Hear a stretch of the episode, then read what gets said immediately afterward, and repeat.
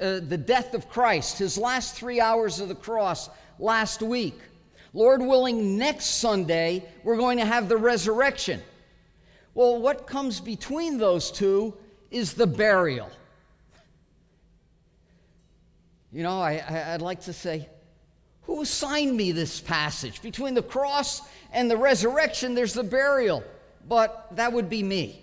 So I can't blame anyone for giving me this passage, which doesn't get that much attention. I mean, when you're talking about the cross and you're talking about the resurrection, I mean, these are, this is the gospel. But in between these two is the burial of, of our Lord Jesus Christ. The burial passage is the period or the exclamation point to the cross. The burial shows that our Lord really died. Not as some unbelievers try to contend that he just passed out or swooned on the cross and he wasn't really dead. I mean, you need to think about that. He was flogged within an inch of his life, we found out last week. His hands and wrists were, were useless, being damaged by the nails. His feet and ankles were useless. Oh, and he had a spear thrust to his side.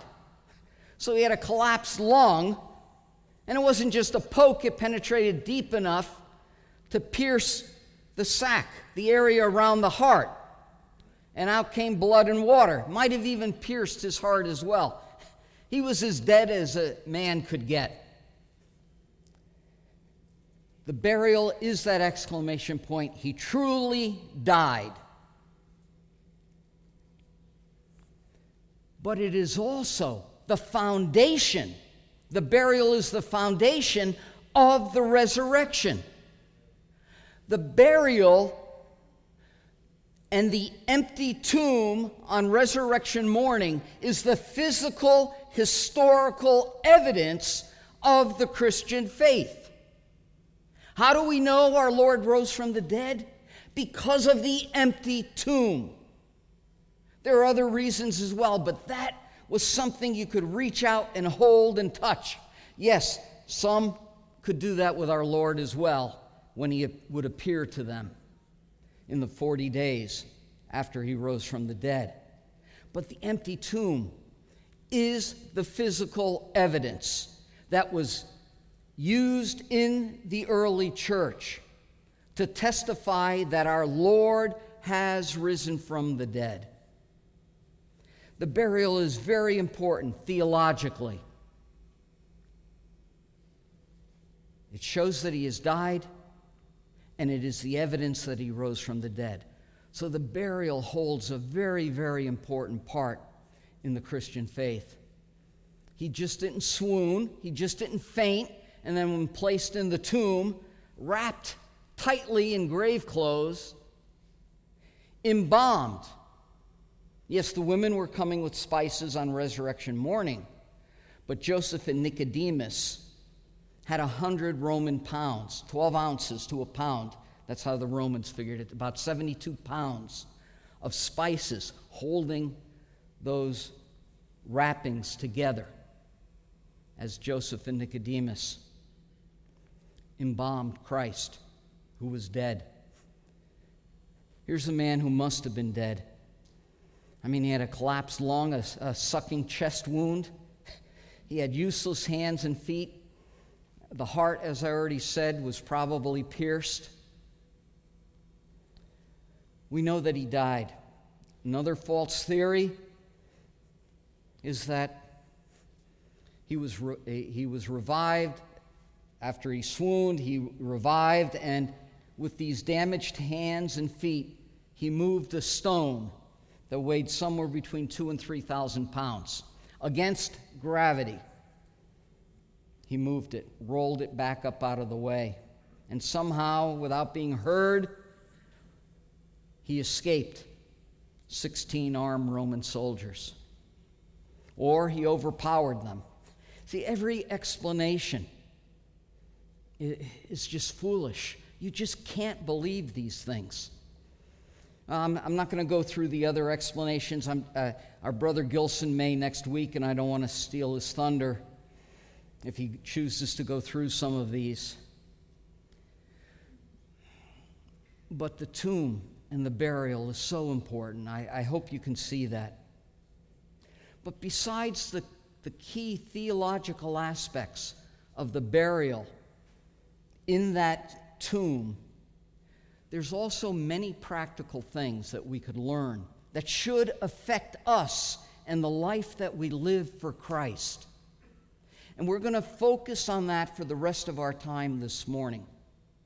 We're going to look at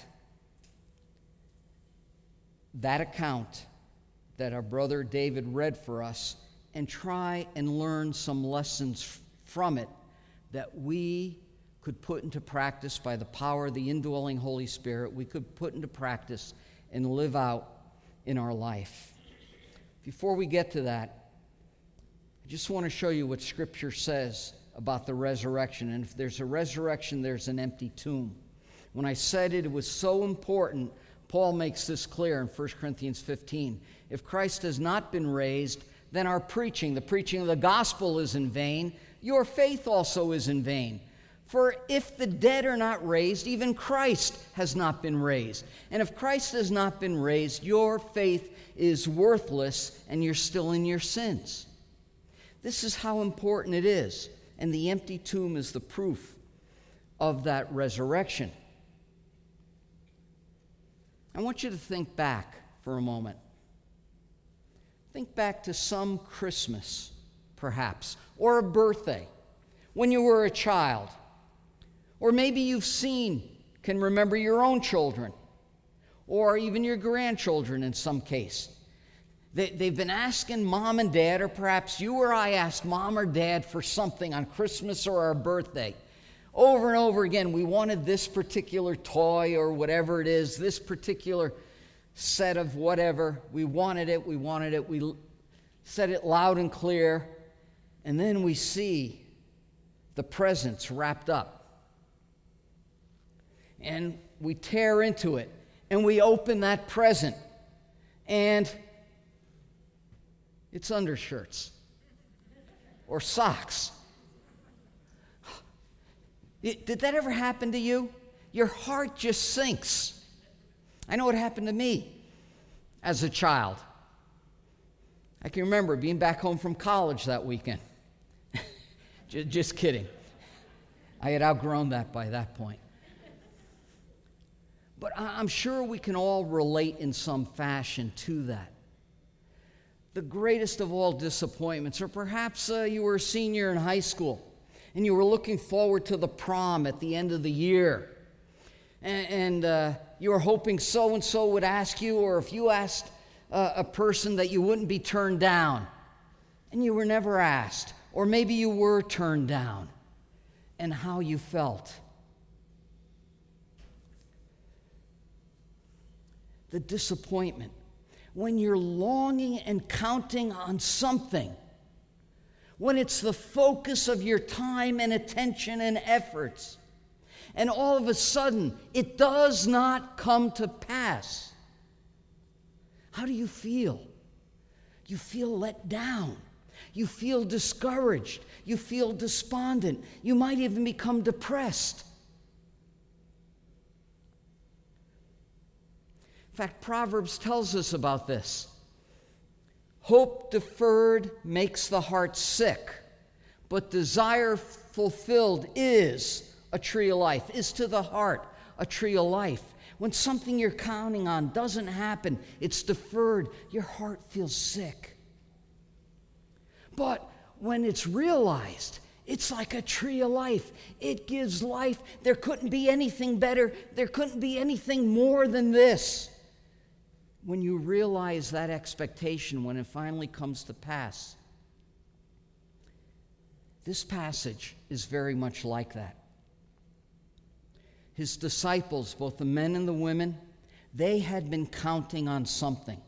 They had been counting on Christ being hailed the king, crowned the king, sitting on the throne of David, ruling over the world.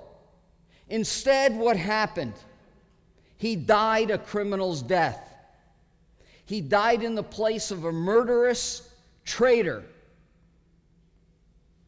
He took his place on the cross, and by extension, he took all of our places on the cross and underwent the wrath and judgment of God. I mean, can you imagine? For three years, these people had been following him. They gave up their life, many of them. They left their businesses. They became wholly devoted to him day after day. Not just the 12, there were many more women who followed him.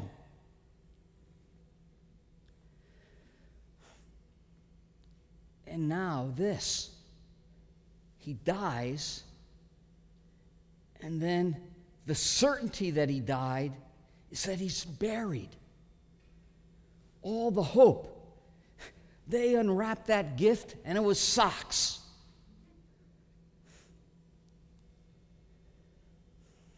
The title of this morning's message is, of course, the burial of Jesus. In this passage, Jesus is revealed as being faithful unto death and the source of faithfulness to his people. If you take only one thing away from this morning's message, let it be this Jesus was faithful, and you should be too, and be always looking to Him to strengthen your faith. We're going to see how the concept of faithfulness comes out. If that doesn't float your boat, you could have I could have looked at this passage in terms of devotion from the heart, devotion to Jesus. But what's behind outward devotion that we can see is the inward faithfulness. So let's see how this passage reveals faithfulness relative to Jesus. Not his faithfulness, but what focusing on Jesus and his faithfulness will do to produce faithfulness in us. We're going to look at it under these six headings. I won't take the time to read them. Let's look at the first one. Faithfulness can't stop gazing at Jesus. In verse 40, there were also some women looking on from a distance. Even though they were off from the scene of the crucifixion, even though they didn't approach as close as Mary, the mother of Jesus, and the Apostle John did, even though they weren't as close as the centurion and the other Roman soldiers who crucified him, even though they were not as close as the priests and the others who mocked him during those first three hours as he hung on the cross, they were still looking on from a distance. The distance did not cause them to lose interest and wander away and get occupied with something else. The distance for them was no excuse to keep from focusing on the Lord Jesus Christ. How appropriate is this for you and I? We view Christ from a distance. We are not in glory. We are not in heaven. We are not in the Father's house where our Lord is, seated at the right hand of God. We are viewing him through the eyes of faith from a distance. How much are you and I like these women? Does the distance we are from Christ does that cause us to lose interest? To not gaze intently upon Him? To not long for Him and look for Him? Not just His coming, not just when He comes to snatch His bride up to be with Himself, but each day, in each moment of each day, in each activity that we do, in each place that we are, in each company that we keep. Are we like these women looking for Jesus, looking to Jesus, so that we would be faithful like these women? Among them were Mary Magdalene. In Luke chapter 8, we're told that Christ cast seven demons out from her. Here was a woman whose heart was filled with gratitude, with appreciation for how the Lord Jesus Christ transformed her life, changed her life. From being in the hands of evil spirits, she was freed and placed in God's care, taken under the Lord's care. Again, is this not a perfect picture of what the Lord Jesus Christ has done for everyone here this morning who has placed their faith and trust in Jesus Christ for salvation? Are we not like Mary Magdalene? Oh, we may not have been possessed by seven demons, but we were on the path to hell, on the path to judgment. And the Lord delivered us no less miraculously, no less awesomely than he delivered Mary Magdalene.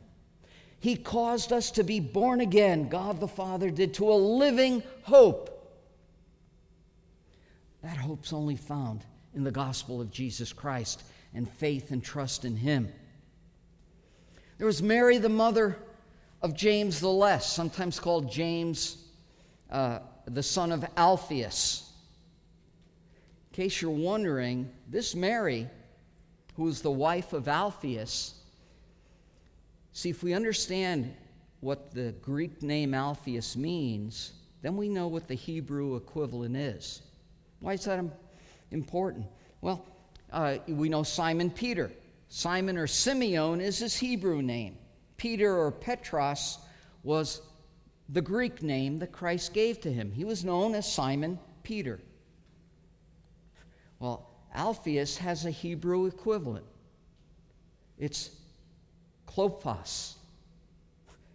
Look in Luke 24, and you see on the road to Emmaus that evening, Jesus appears to Clopas and another disciple. That other disciple was very possibly Mary, his wife. And she's mentioned here, gazing from a distance. She was the mother of James the Less, James the son of Alphaeus, one of the 12 apostles. The Lord Jesus Christ had changed the life of her son. It set him in a new direction to follow and live for Messiah. She too had this gratitude, this gratefulness for what the Lord had done for her family. And there was a third woman, Salome, who was there, as Mark records. All of these women, so faithful. What's lacking here is the name of any man looking on from a distance. We would find out that they're going to be hiding in an, in an upper room. John, who was there, had already left to take Mary, the mother of Jesus, into his own home and care for her. But it's, it's only women's names that are mentioned. I, I can't help but be struck by this. You look at most churches, not just in the United States, but even in foreign countries, even more so perhaps in Europe and Great Britain. And uh, and in Russia and in other former Soviet Eastern European countries, and in churches in China, even. Women seem to always outnumber the men. I, am not quite sure why that is. I mean, I could think that, and I've known many women, they're very, very spiritually minded. I, I love to hear women pray. They pray differently than a man. There's something that can be learned from the way they pray. They view their Lord and the Christian faith different than a man, and there's something that could be learned from that as well. Their devotion. I mean, why is it that women's Bible studies seem to be, generally speaking, have far greater attendance than men's? Bible studies. That's been my experience over the years. Perhaps it's been yours as well. It says something. No one should ever look down upon women. They are not second class citizens in the kingdom of God. Paul makes that very clear. There's neither Greek nor Jew, male or female. All are one in Christ. Yes, there might be different roles based on spiritual gifting and other matters, but they are all equal before God. Faithfulness can't stop gazing at Jesus, and now we're going to see part of the reason for that. Faithfulness is fueled by service for Jesus. Mark goes on and talks about these women. And he says, when in Galilee, they used to follow him and serve him, and there were many other women who came up with him to Jerusalem. These women who followed the Lord, they were more active than men. Perhaps on similar level to the 12 apostles in terms of their activity and service for the Lord Jesus Christ. They followed him. I mean, this was not easy. They, you know, they didn't have an air conditioned bus to drive around Galilee and Judea in. They walked everywhere that they went. Not only did they follow him, but they also served him. You think walking 12 hours in a day might have been enough, but no, they're going to serve as well. And in fact, from some other passages, we get the idea that they also supported Christ and his apostles financially, as well as serving with their hands. But there were many other women as well who came up with him to Jerusalem. This is what fueled that devotion. This is what fueled them to intently gaze on Jesus from a distance. This is why the distance didn't matter to them. Because their life was devoted to following him and serving him. So, in that, when you have that level of service, that level of devoted following, distance is no matter. It doesn't matter at all. And they even came to Jerusalem with him. I just want to throw out a little tidbit here. I do this from time to time, you know that. You know, there, there's some people who laugh and scoff at God's word. How can you believe that book? You know, it's filled with fairy tales. You really believe that a whale swallowed Jonah? Someone has once said, I not only believe that a whale swallowed Jonah, but if the Bible said Jonah swallowed a whale, I'd believe that too. See, within 120 years after Christ's crucifixion, people didn't understand what the land of Israel looked like. They had all been scattered from the land, a final scattering in 135 AD, about 105 years after Christ was crucified. And nobody understood what the geography was like.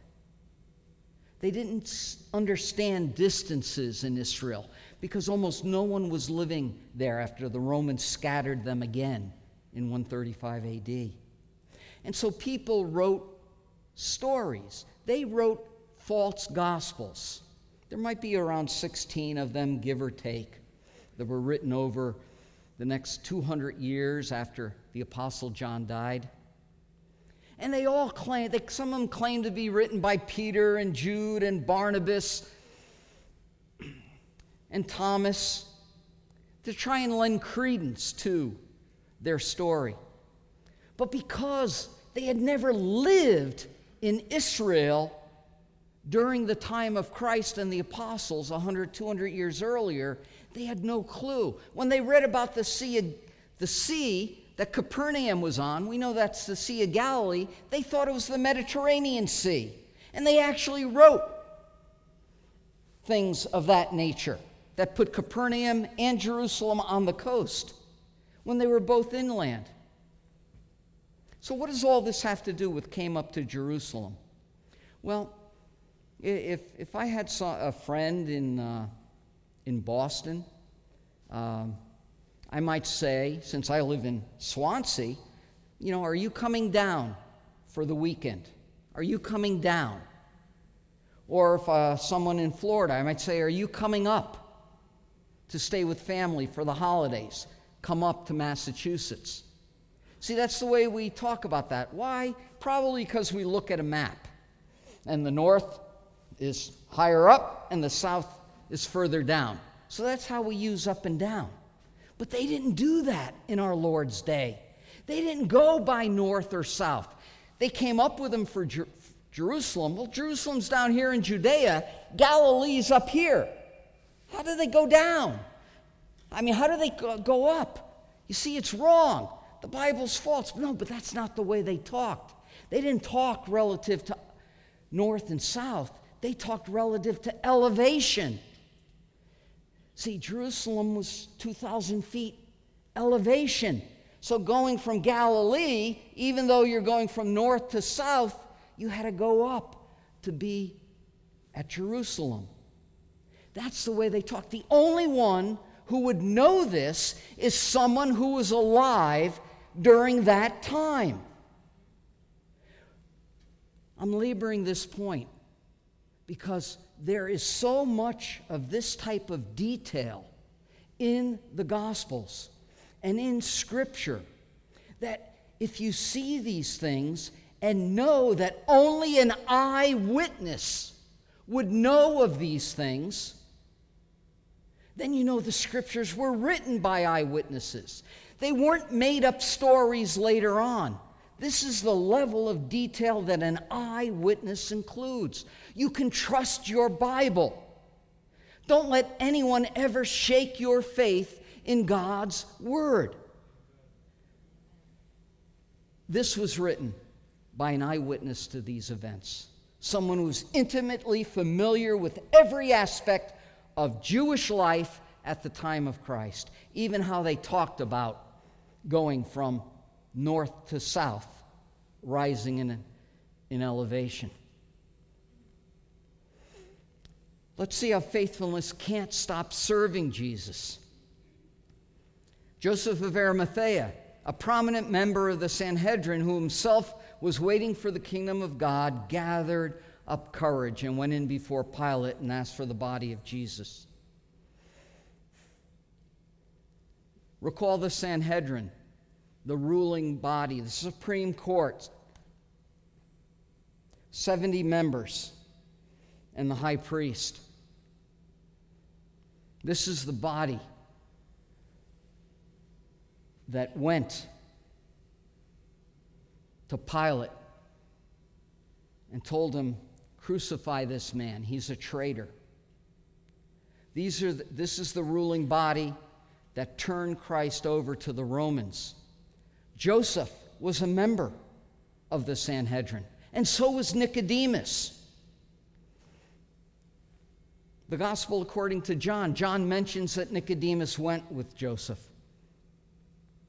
Here are two of the leaders in Israel who had placed their faith and trust in Jesus Christ.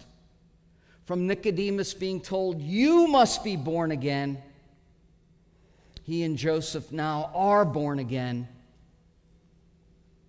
And they just weren't members of the Sanhedrin, they were prominent members. Joseph, perhaps because he was a wealthy man. Money always seems to uh, amongst ungodly people, money talks. And he had held in prestige by them because of his wealth. God has his people everywhere. God has his people everywhere. From every class and walk of life, no one is beyond the grace of God. For God to reach out powerfully convict that person and bring them low so that they believe and trust in Christ. He was waiting for the kingdom of God. He was waiting for Jesus to sit on the throne. And even though all his hopes were dashed, that that kingdom in its physical earthly form would not be coming right at that moment, still, he gathered up courage. He was going, he, he was, he was not going to be able to hide this. This was his come to Jesus moment. I mean, he was going to have to step up, step forward, and proclaim to everyone that he was a follower of Jesus, the very Jesus that had just crucified. He was putting his neck on the chopping block, but he gathered up courage. It wasn't easy for him. He had to gather it up. It didn't come naturally for him. He, apparently, he had been hiding amongst the Sanhedrin, not trying to make too many waves, though he was a true believer. But there comes a point in every true believer's life, just like it did in Joseph's and Nicodemus, according to the Gospel of John, where you can't be silent any longer. You have to speak up for your Savior and Lord. You have to make it be known that you are one of them. You are a Christ follower. You are a Christian. And so he gathered up courage. Faithfulness can't stop serving Jesus even when there's fear, even when there may be consequences. Faithfulness must continue to serve Jesus. Faith, faithlessness can't believe about Jesus, no matter what. Faithlessness cannot believe about Jesus. Joseph went to Pilate and he asked for the body of Jesus. Pilate wondered if. Now, that translation doesn't do justice, in my opinion. That word wondered doesn't have the sense of he wondered about it. Sure, he doubted it, but it's even stronger. Pilate marveled. Pilate marveled at the fact that Joseph said he was dead already. Pilate was amazed that Jesus would be dead already. People would last two, three days on the cross. And he'd only been on there a bit over six hours by this point. He was marveling. And even though he was amazed at this aspect about Jesus, even though some you might know in the world are amazed at certain things about the Lord Jesus Christ, what a display of love! What a teacher of truth! They can't believe. So he summoned the centurion, that same centurion who in Luke said, Truly, this man was innocent, and who Matthew and Mark said, Truly, this man is the Son of God, when Christ died and breathed his last. He asked that centurion, a man who knew death, the man who was overseeing the crucifixion of Christ and the two others on either side of him, he questioned the centurion as to whether he was dead already. We know to hasten the death, they would break the legs. But they didn't break Christ's leg because he was dead already, and John tells us he received a spear thrust in his side just to make sure he wasn't faking it. And so he learned from the centurion that he was dead, and he granted Christ's body to Joseph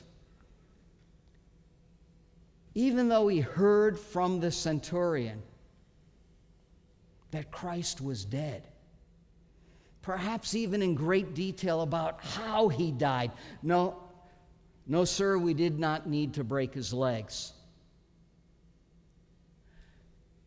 No, sir, he was dead already. No, he died in the most amazing way. He shouted with his last breath in full strength and then just died. No, sir, I, have never seen that happen before. No matter what evidence was presented to Pilate, he couldn't place his faith and trust in Jesus. He just passed Jesus off to Joseph. He didn't say, I got to look into this more. This man stood in front of me. This is amazing. You're right, Centurion. This never happens. There's something else about this man. He said his kingdom wasn't of this world. No interest on Pilate's part. Faithlessness cannot believe about Jesus.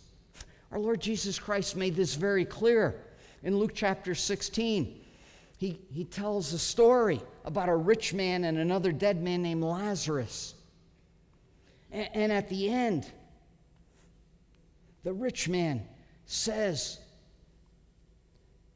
Please send Lazarus back from the dead. I have brothers. Send Lazarus back that he could warn them so that they don't end up in this place of torment that I'm in.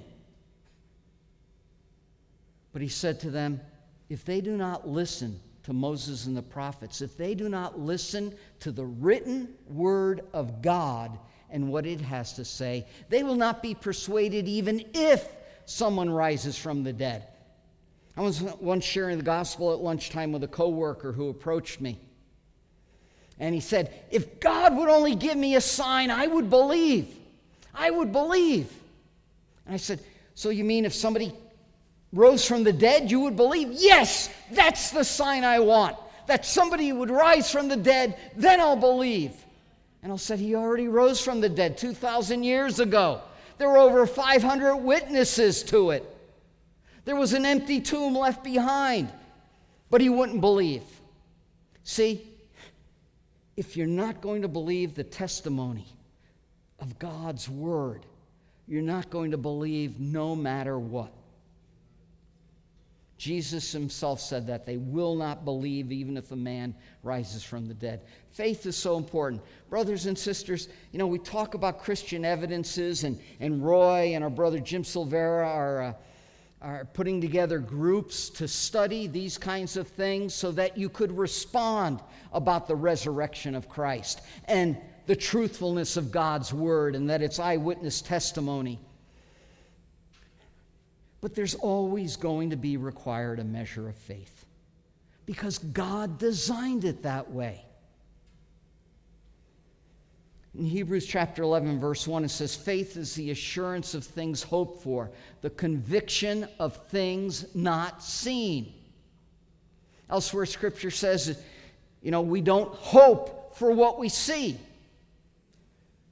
Faith is going to be required. In the Christian life, day to day, we walk by faith, not by sight.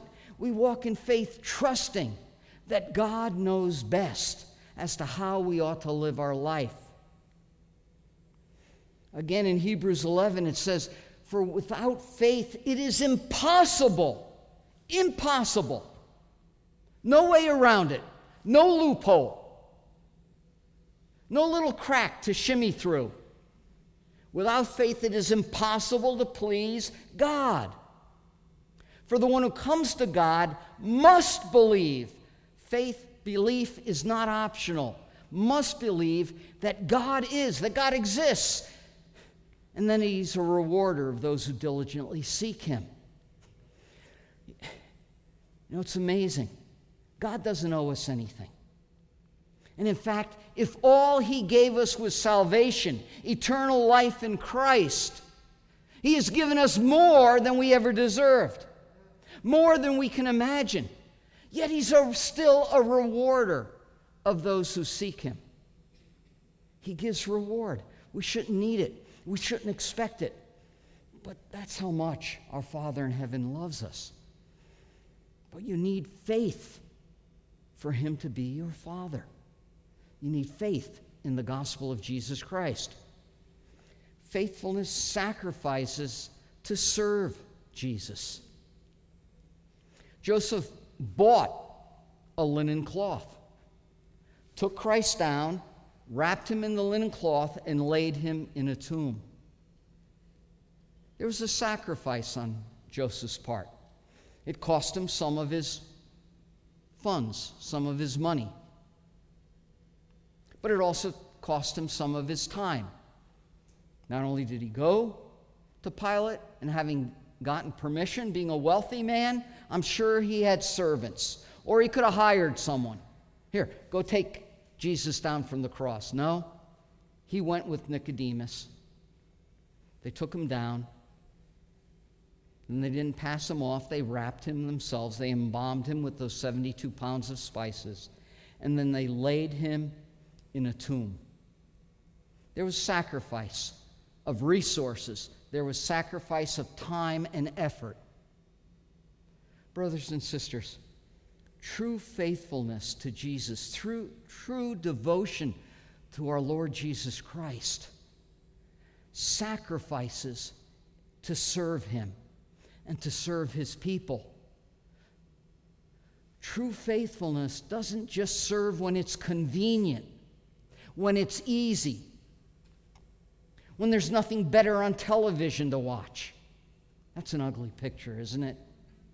That's vulgar.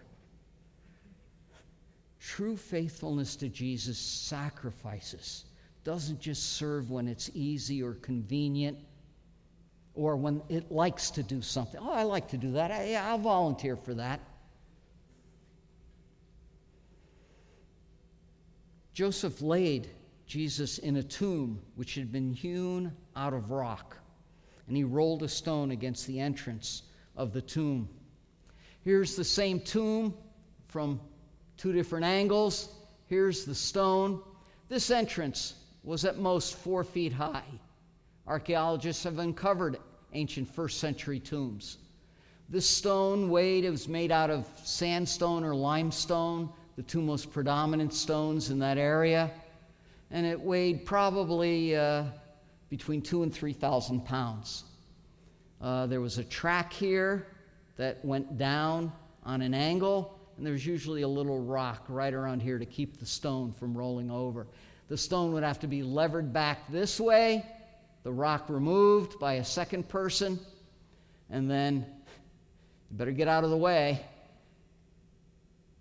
because the stone's going to want to come down. might need a little force on that side, and it would seal the tomb.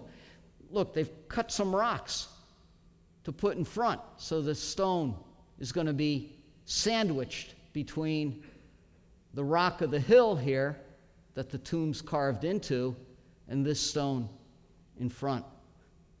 These stones are far too heavy for even two or three men to lift.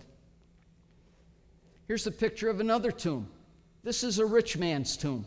The entrance might have been a little higher. Notice, not only is it dug in, but they've actually built an arch. Got a keystone here in the arch, an arch and some others. And the stone that's going to be rolled in front of the rich man's tomb is hidden in a track, even if it's cut into the rock. And it's going to cover that entrance. That's what some of the first century tombs looked like. My favorite is this next one, which my uh, sister in law, Vicky uh, Pacheco, sent to me. And I mean, this, this is obviously my favorite tomb. Lockdown never really worked around Resurrection Sunday. Yeah. You know, the interesting thing is the stone was rolled away by an angel, not to let Christ out. He was already gone by that point, but to let others in to see that the tomb was empty. Faithfulness is interested in everything about Jesus, and with this we'll close. Mary Magdalene and Mary, the mother of Joses, were looking on to see where he was laid. Hope deferred makes the heart sick. Yet, even when they did not realize what they had longed for for the last three years of following and being devoted to Jesus, even though they didn't realize him, see him sitting on the throne of David and ruling. Even though this was the lowest point in their life in the last three years, they were looking to see where he was laid. Brothers and sisters, Think about this.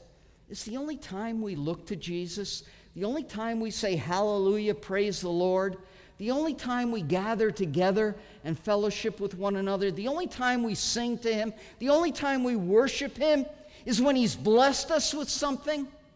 When we, like a little child, we, we've asked one of our little gimme prayers and He happens to bless us with something and answers that prayer. Only when something is good, when it's a sunny day and the temperature's in the 60s and the birds are singing. Is that when we're interested about Jesus? When he's done something? How about when our greatest hopes in this life, what we desire, does not come to pass? I've known people who've turned their back on the Lord and walked away. What does that say about their lack of faith, their lack of saving faith. They were looking to see even where he would be buried. Why? Because they were planning to still serve him. They would come back on resurrection morning with spices to embalm him further. I guess they were unaware that Joseph and Nicodemus had already done a fine job of it but they were interested in everything, everything about Jesus, even when it appeared that he let them down. They were still focused on him. We just a good time believer? Or brothers and sisters? Do we continue to follow Christ no matter what circumstances enter our life, no matter how much we may have been disappointed by a no answer to prayer from God. No. Or be patient, wait. They were interested in everything. Today, will you purpose to daily fix your gaze upon the Lord Jesus Christ? Today, brothers and sisters, will you purpose daily to serve Him?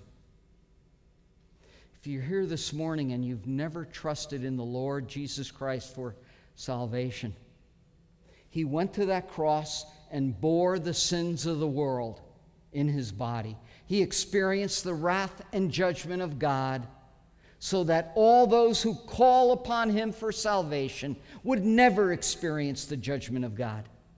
He did it for the world, for any and everyone, for whosoever will place their faith and trust in Jesus Christ.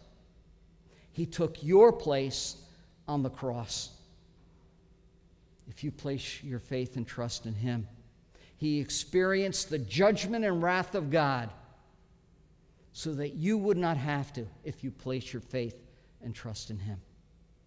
Let's pray. Oh Lord, uh, how we admire these women. Oh Lord, make us like them that we would always be looking unto you, Lord Jesus, the author and perfecter of our faith. Oh Lord, by the power of your Holy Spirit, would you be pleased to strengthen us in the inner person, in the depths of our soul, in our hearts, so that we would follow you and serve you as diligently as these women did. Oh Lord, be pleased to do this and bring yourself honor and glory from our lives. We ask all this for your name's sake.